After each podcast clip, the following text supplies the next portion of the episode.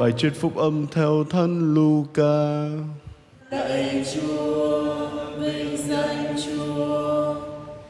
Khi ấy Chúa Giêsu phán cùng những người biệt phái rằng: có một nhà phú hộ kia vận toàn gấm vóc lụa là, ngày ngày yến tiệc linh đình. Lại có một người hàn khất tên là Lazaro nằm bên cổng nhà ông đó, mình đầy ghẻ chốc, ước được những muỗng bánh từ bàn ăn rớt xuống để ăn cho đỡ đói, nhưng không ai thèm cho.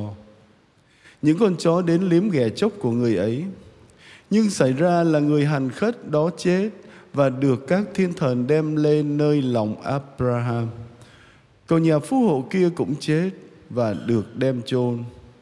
Trong hỏa ngục phải chịu cực hình, nhà phú hộ ngước mắt lên thì thấy đằng xa có Abraham và Lazaro trong lòng ngài, liền cất tiếng kêu la rằng: lạy cha Abraham, xin thương xót tôi và sai Lazaro nhúng đầu ngón tay vào nước để làm mát lưỡi tôi, vì tôi phải quằn quại trong ngọn lửa này. Abraham nói lại: hỡi con, suốt đời con, con được toàn sự lành, còn Lazaro gặp toàn sự khốn khổ. Vậy bây giờ Lazaro được an ủi ở chốn này, còn con thì chịu khốn khổ. Và chăng giữa các ngươi và chúng tôi đây đã có sẵn một vực thẳm, khiến những kẻ muốn từ đây qua đó không thể qua được, cũng như không thể từ bên đó qua đây được. Người đó lại nói: đã vậy tôi này xin cha sai Lazaro đến nhà cha tôi, vì tôi còn năm người anh em nữa, để ông bảo họ, kẻo họ cũng phải sa vào chốn cực hình này. Abraham đáp rằng: chúng đã có Mô-xê và các tiên tri, chúng hãy nghe các ngài. Người đó thưa: không đâu lạy cha Abraham, nhưng nếu có ai trong kẻ chết hiện về với họ thì ắt họ sẽ hối cải.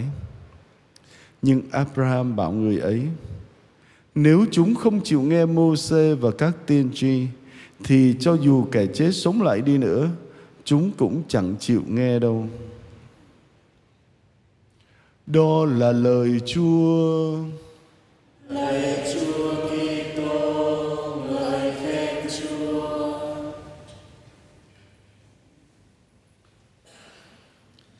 Kính thưa quý cụ, quý ông bà và anh chị em, bài đọc thứ nhất, tiên tri Jeremia đã nhắc nhở chúng ta rằng chúng ta sẽ được thưởng hay phạt tùy theo cách sống của mình. Và bài phúc âm theo thánh Luca là một minh họa rất rõ nét về điều này. Đó là một câu chuyện về người nghèo tên Lazaro, người mà ngồi ngoài cửa ở nhà của một người giàu có và ướp được những muỗng bánh từ bàn ăn rớt xuống để ăn cho đỡ đói, nhưng không ai thèm cho. Người giàu có không được nêu tên, thờ ơ trước những đau khổ của Lazaro, và chi tiết này rất thú vị.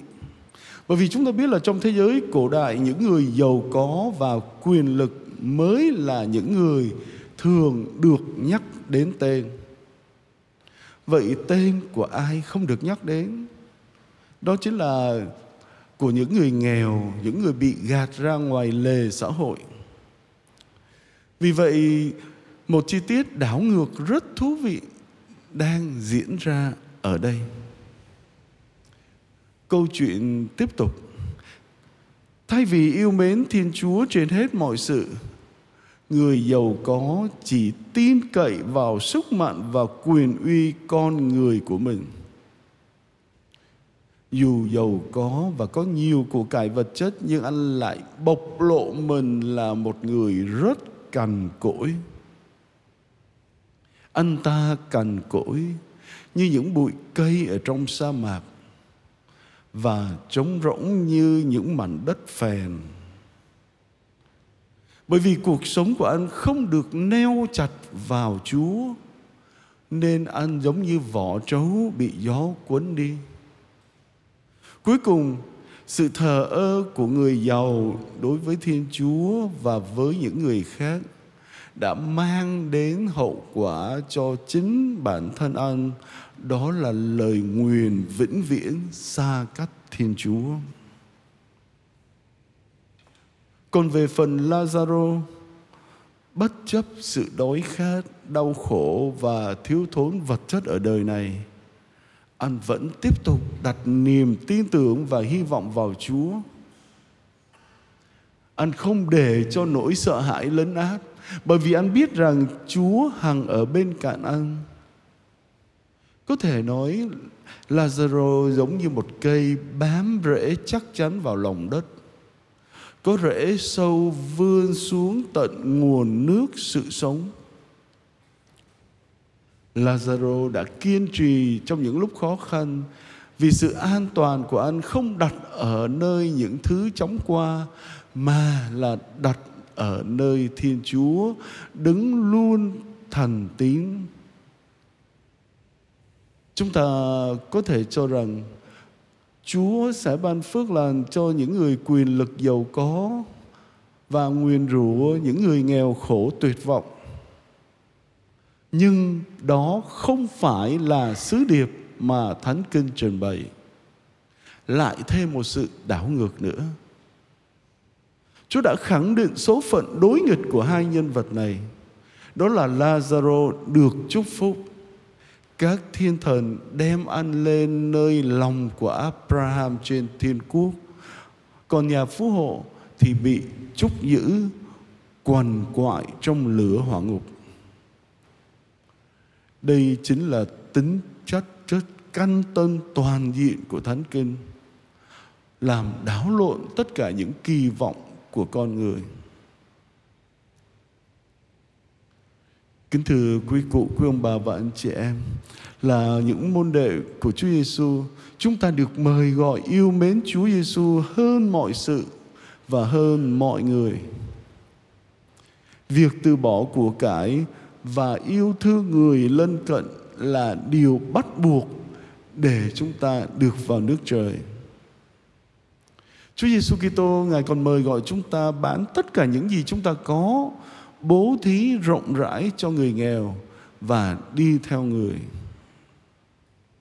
Những gì chúng ta làm cho những anh chị em bé nhỏ hèn mọn nhất là chúng ta làm cho Chúa Giêsu Kitô. Chúng ta không chỉ được mời gọi phục vụ người nghèo, mà chúng ta còn được mời gọi phải trở nên nghèo khó và hãy buông bỏ, hay là chúng ta phải tách biệt khỏi những gì thuộc về thế giới chóng qua này. Một trong ba việc thực hành của mùa chay, đó là chúng ta phải bố thí, chia sẻ, bác ái. Vậy chúng ta hãy tự hỏi, mùa chay này tôi đã sử dụng của cải mà tôi có để giúp đỡ người nghèo như thế nào? Chúng ta có quan tâm đến những người nghèo đến mức độ nào? Liệu chúng ta có thể gọi được tên của họ hay không?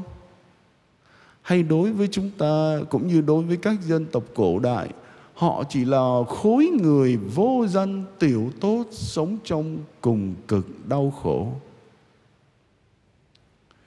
Và chúng ta có cam kết giúp đỡ, chăm sóc, nâng đỡ một cách cụ thể họ hay không?